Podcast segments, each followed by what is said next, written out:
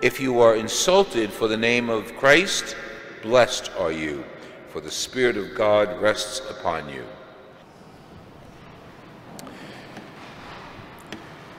It wasn't until Pope John Paul II visited Korea that the canonization of today's saints happened. And it's more than one saint. Saint Andrew Kim Taegon, Saint Paul Chung Hasang, and their companions, over a hundred saints he canonized that day when he visited Korea.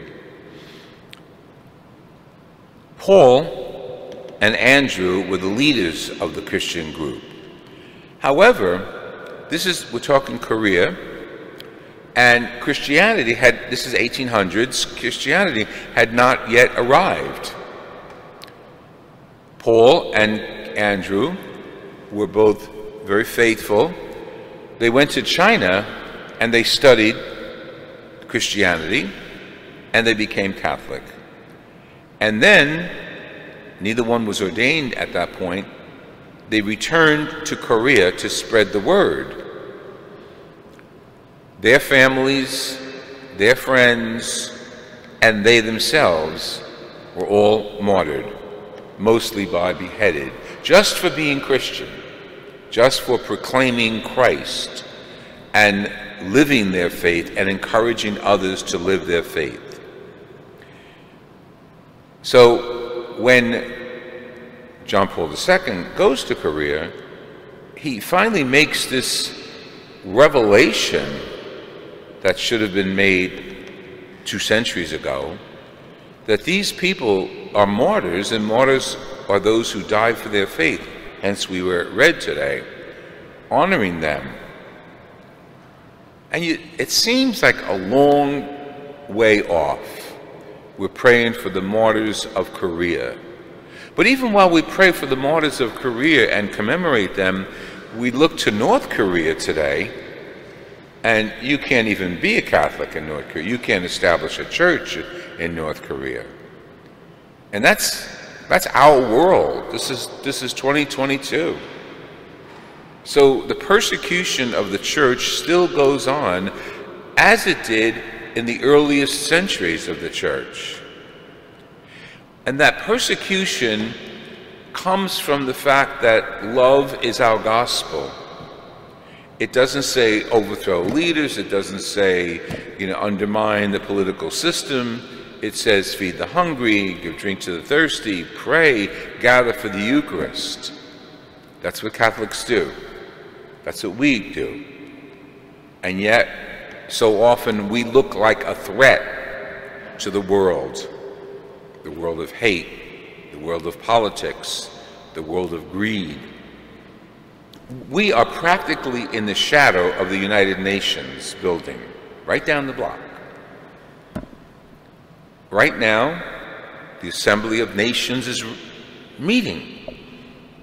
Leaders from all over the world will be discussing topics that are relevant for the world. So it's, it's important for us to realize that while they're meeting there at the United Nations building, we're meeting here doing the same thing, not politicizing the war in Ukraine or hunger or poverty, but praying as we do, what Christians do, for the elimination of war, for the end of war, for the understanding between nations, for dialogue.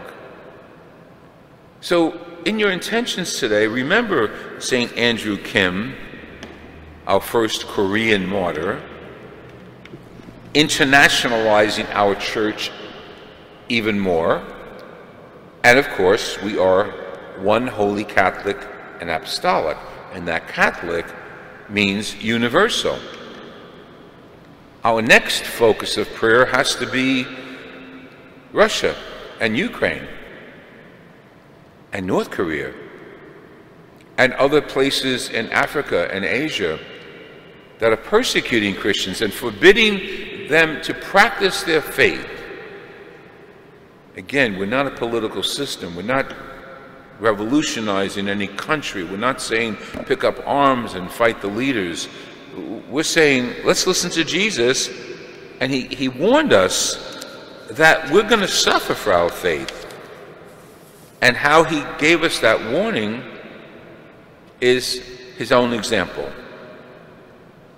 He gives it to us in a practical way. Pick up your cross daily and follow me. Now, some of us like to say, well, my cross is my illness, my cross is my husband or my wife, my cross is this or that. Well, all of us have the cross of Jesus, which is the victorious cross, as our example. And when we pick up our cross, we have to pick it up with prayer and think one of our intentions should be right down the block what's going on at the United Nations building. Our intention should be peace for the mental, emotional stability of all of those participants. That can be a cross because our cross is a cross of victory. Jesus makes it very clear. You, you, you give up your life and you get it more abundantly. You don't get it more abundantly in this life, our faith increases within us. So it's really important for us to realize that our faith 2022 is applicable to today. Applicable just as it was for St. Kim and martyrs, Andrew Kim and his companions, whose not only they died, but their families died and were martyred. So it, it wasn't easy standing up for what they believe.